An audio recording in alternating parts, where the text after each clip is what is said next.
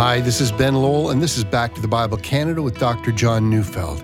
Well, today we begin a brand new four week series in the book of Matthew called The Beginning of Jesus' Passion. So let's turn in our Bibles to Matthew chapter 21 to 25 as we join Dr. Neufeld now.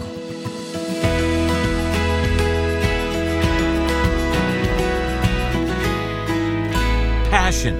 It's an interesting word, don't you think? It can speak to a person's overwhelming desire. I mean, someone's going to say, I'm passionate about the arts or something like that.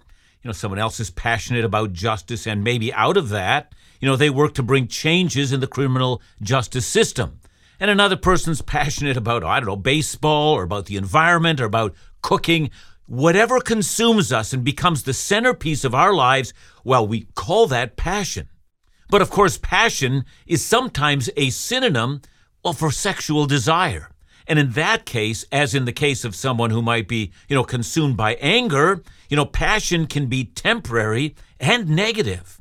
But whatever the word passion has as its object, it's seen as something so consuming that all other interests become secondary. That's passion. I'm beginning today a four week series, Matthew 21 to 25, which I've entitled The Beginning of Jesus' Passion. And by calling it the beginning, I don't want to give the impression that this is the time when Jesus' passion was first awakened. You know, from the beginning of his life, there was always an overwhelming passion for accomplishing the will of the Father. You need only to think of Jesus in the temple. He's a boy, 12 years of age. He stays in Jerusalem, sitting at the feet of the teachers of the law, listening intently and asking questions. His parents finally find him, and he says to them, did you not know that I must be in my Father's house? You know, it's not just that he loves being in the temple, it's that he has a divine must. He must be there. This is what he must do, even though he be misunderstood.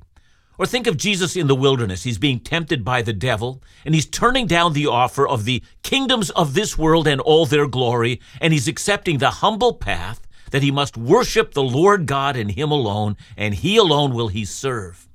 It's not that I use the phrase, the beginning of his passion, as if to signal that Jesus discovered the passion of his life when he first drew near to Jerusalem, mounted on a donkey, rode into the city with the cries of, Blessed is the one who comes in the name of the Lord. Jesus didn't at that point experience the awakening of a slumbering desire to be the Messiah and carry out the plans of the Father. Go back again to that 12 year old boy in the temple. I must be about my father's business. That's the passion that he bore for an entire lifetime. But when we come to Matthew chapter 21, we see Jesus coming to the place where his passion would always lead him to the place of rejection by men, to the place of doing what was pleasing to the Father, to the place of suffering. To call this the beginning of his passion is to talk about the beginning of the fulfillment of all he had come on earth to do. Well, as I have said, today's an introduction to Matthew 21 to 25. It's the beginning of the last week in Jesus' life. He'll ride into Jerusalem on Sunday. He'll be crucified on Friday. Then, in fulfillment of the plan of the Father, he's going to rise from the dead on Sunday, and he's going to usher in the era of the new covenant and the creation of the new people of God. But we'll stop short of the latter part of this week. Indeed, in Matthew 21 to 25, we go no further than Sunday, Monday, and Tuesday.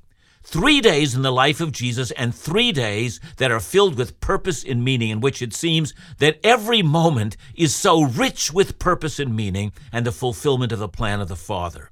Well, before we describe what we will study, let's step back and discuss the book of Matthew and see if we can get a context for the next five chapters that make up this book. Let's start at a most basic level. The New Testament begins with four books Matthew, Mark, Luke, and John, and they tell us the story of Jesus. And after that, the rest of the New Testament spells out the ramifications of that story. And so, if you want to learn about Jesus, who he was, what he did, the message that he brought to the world, you'll have to begin with those four books Matthew, Mark, Luke, and John. But why four books rather than just one grand volume about Jesus? And furthermore, why so many similarities, especially in the first three of those books? I remember one conversation with a critic some years ago who had just begun to read the New Testament, and he told me, That's all nonsense. And I asked, Why? And he said, It just keeps repeating the same old stories. How about it doesn't? You know, I've used this illustration before, and if, if you're my regular listener, please forgive me, but I must use it again. Imagine an automobile accident, I mean, of the serious variety. The police are trying to piece together what actually happened, and they have four witnesses, all who saw what happened. One witness was in a car on the road following the cars that had the accident. A second witness was in the opposing lane coming toward the cars when the accident happened in front of him. A third witness was standing on the sidewalk, and the accident happened as he looked across the street. And finally, the fourth was standing on the overpass looking down. Let's assume that all four witnesses are very observant, absolutely truthful, and they're able to recount the accident just the way it actually happened. So much so that they share many similarities, but each tells the story from their unique perspective, that is, from where they're standing. But each one has a perspective that's unique to them. You know, that's why we're reading four Gospels, and the important thing when one reads them is to ascertain, using my analogy, of where they're standing. Now, all four eyewitnesses agree. Jesus is the promised Messiah. He's the Son of God. He's come into the world to fulfill the Father's promise to bring about salvation from sin and death and the judgment to come. But there's something unique about all four. Three of the four are called synoptic gospels, and that means they overlap in a great many places so that they're very similar. And those three are Matthew, Mark, and Luke. The fourth, the one that's different, is John. Some scholars have suggested that the difference between the synoptics and John has something to do with a very distinct difference in perspective. Think again about my illustration of the accident and the eyewitnesses. I said that one of the four witnesses was on the overpass overlooking the accident. Now, think about that in terms of the story of Jesus. One was standing on the overpass and he was looking down, and that was John. His perspective is unique. He starts the book from above. He tells about what happened in the beginning, in eternity past, in the relationship between the Father and the Son. See, John's perspective of Jesus as the Son of God is the most explicit of all. But the other three tell the story, well, from street level. Matthew and Luke begin the story of Jesus' birth. That's the starting place. And Mark skips over the birth and jumps right in at the beginning of Jesus' public ministry. So let's talk more explicitly of the three synoptics. You know, many scholars believe that Mark was written first, and that may well be.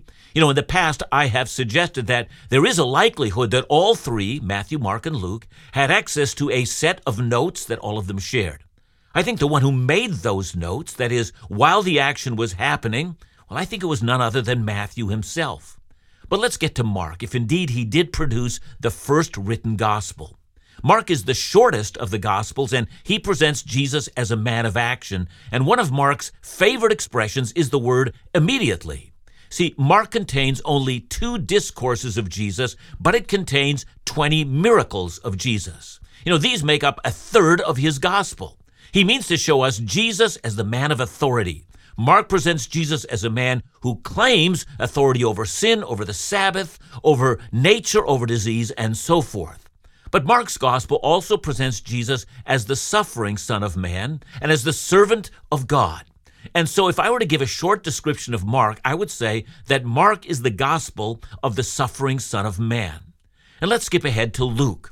Luke is the longest gospel. It's the work of a careful researcher who takes the time to interview many eyewitnesses. And in Luke, Jesus is described as the long expected Messiah, as the servant, but also as the Lord. And unlike Matthew, which we're going to see later, Luke scatters the many teachings of Jesus all throughout his book rather than concentrating them into five sections as Matthew does. See, in that sense, Luke really is a chronological count of the life of Jesus. So the teachings of Jesus, his miracles, his parables, and so forth are scattered throughout the gospel as it actually happened. In Luke, the miracles of Jesus help us understand that Jesus really is Lord who inaugurated his kingdom, and he also offers salvation to the Gentiles. So, what's unique about Matthew? Well, Matthew is the most Jewish of the four Gospels.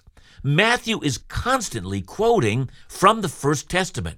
Matthew is concerned to show Jesus as the man who did not reject Israel, but Israel rejected him.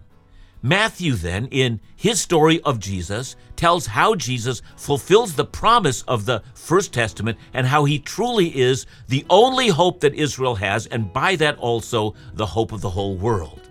If Luke is directed towards a Gentile audience, Matthew is directed towards a Jewish audience. And because of that, Matthew presents Jesus in a series of teachings, five prominent ones, in which he shows that Jesus fulfills the hopes of the promised kingdom of God.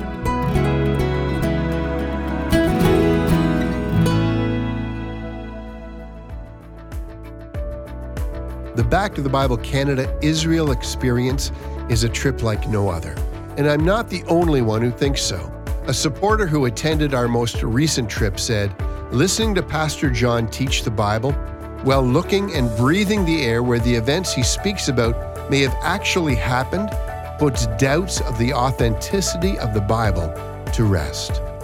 So, make plans to join an intimate group of spiritual pilgrims this coming spring from April 16th to the 24th, 2023, and consider the optional Jordan extension from April 24th to the 29th. Join us in the Holy Land with on location teaching from Dr. John Neufeld and wonderful evenings of entertainment with Laugh Again's Phil Callaway and very special musical guest, Amanda Stott.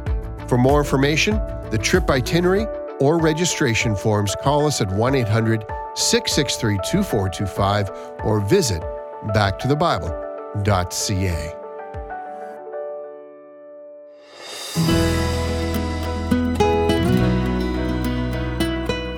The thing that makes Matthew unique is not just because, you know, the attention that Matthew gives to the fulfillment of the First Testament scriptures. What makes Matthew unique is the way in which he tells the story of Jesus. Well, Matthew tells the entire story by centering our attention on five discourses or five teachings that Jesus gave.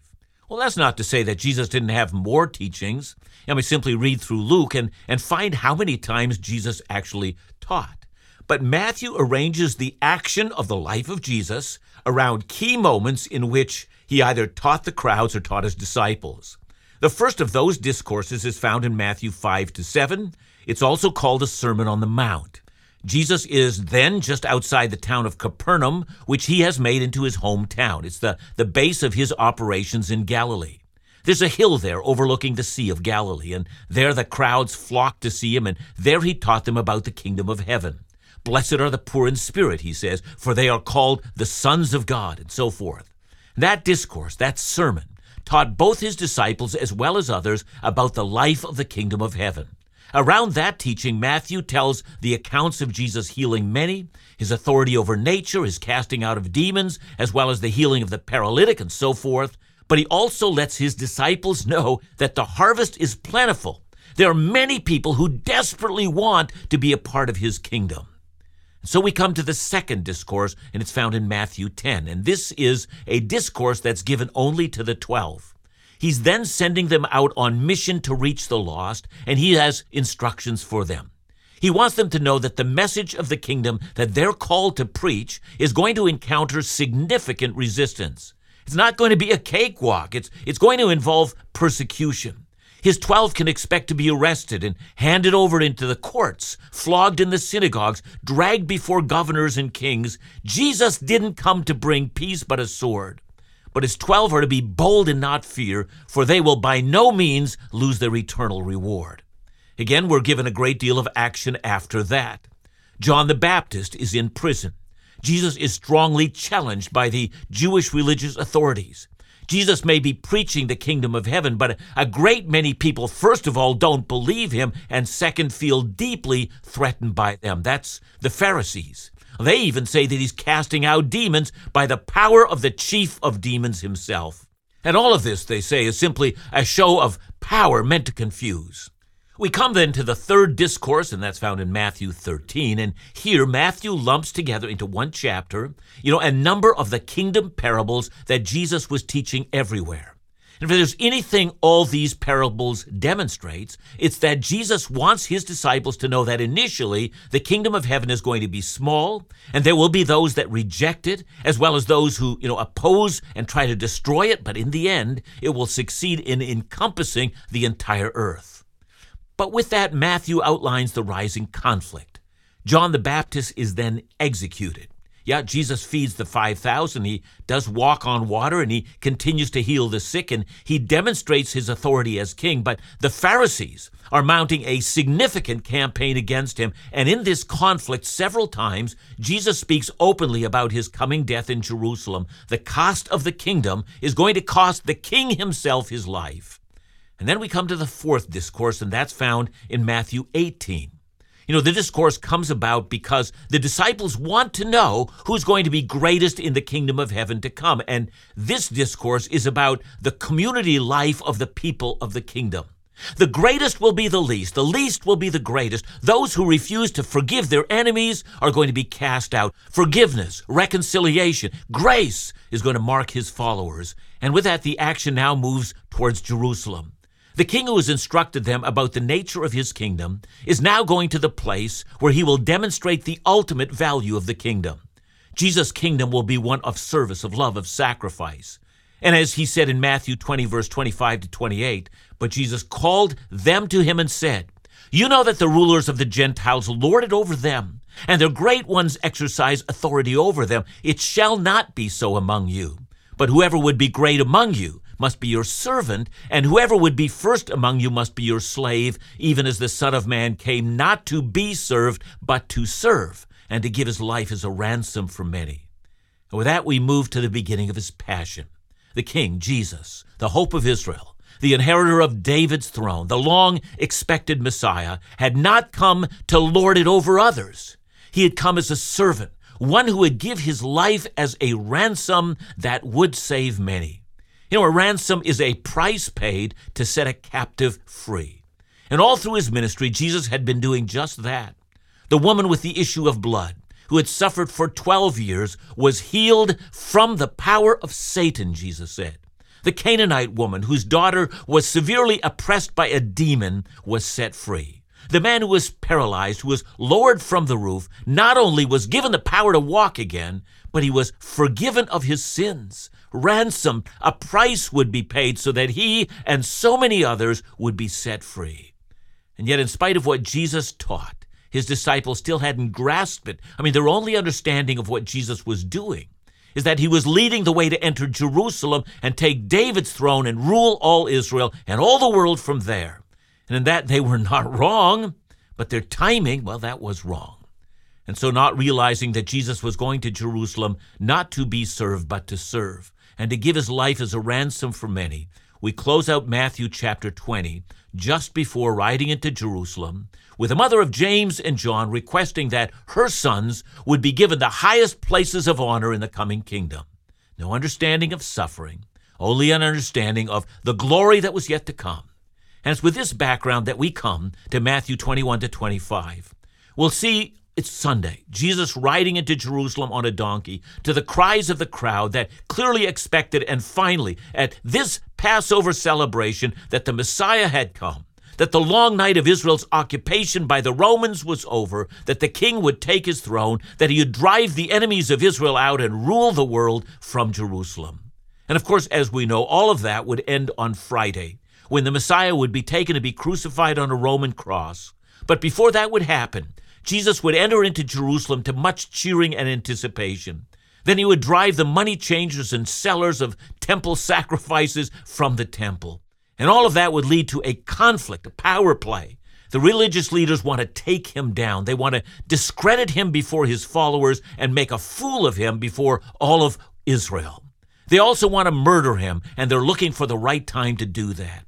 So the battle is engaged, one trick question after another. Just get him to say something stupid, something that we can use against him, something that can justify the evil we're planning against him. And Jesus, for his part, is on his game. He not only answers the most difficult questions that are put before him, he turns the matter around.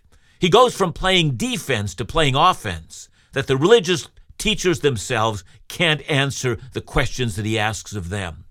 And not done with that, Jesus will turn his guns squarely on the scribes and the Pharisees. He tells them that they don't practice what they preach. He tells them they lay burdens on people's shoulders. They make people's lives difficult, but they're unwilling to lift a single burden. They're a curse. And he's not done. If only the burden thing were all that he was criticizing them for. He says the Pharisees have shut the door to the kingdom of heaven for many. And for this reason, they're profoundly unclean. They are a brood of vipers indeed. How are they to be saved from the hell that awaits them? And after telling us of this encounter with the Pharisees, Matthew then recounts the fifth discourse of Jesus. This one covers two chapters, Matthew 24 and 25, and we often call this one the Olivet Discourse, and that's because Jesus gave this teaching while sitting on the Mount of Olives. And for those of you who don't know the geography, let me describe it. The Mount of Olives is a hillside. It's covered with olive trees. I suppose that's symbolic because all of these olives will be crushed, even as Jesus will soon be crushed. But looking out from that hillside, Jesus and his disciples would have looked down a very steep ravine that's called the Kidron Valley. And on the other side, rising sharply before them, would have been the stunning view of the temple made up of massive stones and gold. It was utterly spectacular. And it's here that Jesus leads his disciples into the greatest insight of the coming kingdom. He takes his disciples from the present hour to the end of the age. Yeah, he's going to be crucified, he's going to rise again, and eventually his followers will inherit his kingdom. He is truly the one who will rule the earth. And here we see the passion of Jesus on full display. One day he will judge the entire human race. So here we have in these five chapters of Matthew the beginning of the passion of Jesus a passion to do the will of the Father and to bring all of creation under the Father's rule. That's Christ's agenda. And reading this text should make that our agenda as well.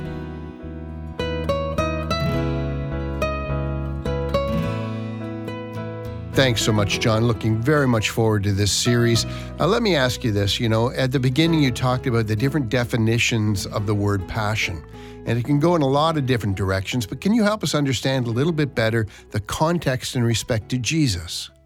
Well, yes. When we talk about the passion of Jesus, we do speak, I mean, yes, the, the passion of his suffering, so his actual experience and the intensity in which he entered into those experiences of sufferings.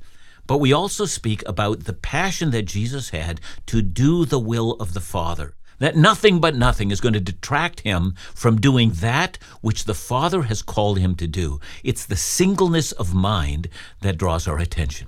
Thanks so much, John.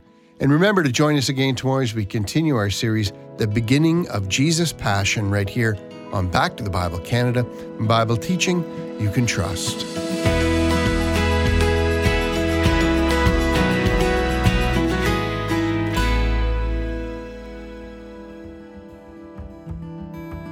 Hey, it's Phil Callaway. I want to tell you about my newest book with Laugh Again 12 Days of Christmas Stories. In it, I share 12 of my favorite Christmas stories to help you laugh and think about Christmas. This beautiful coffee table book includes Bible readings from the real Christmas story.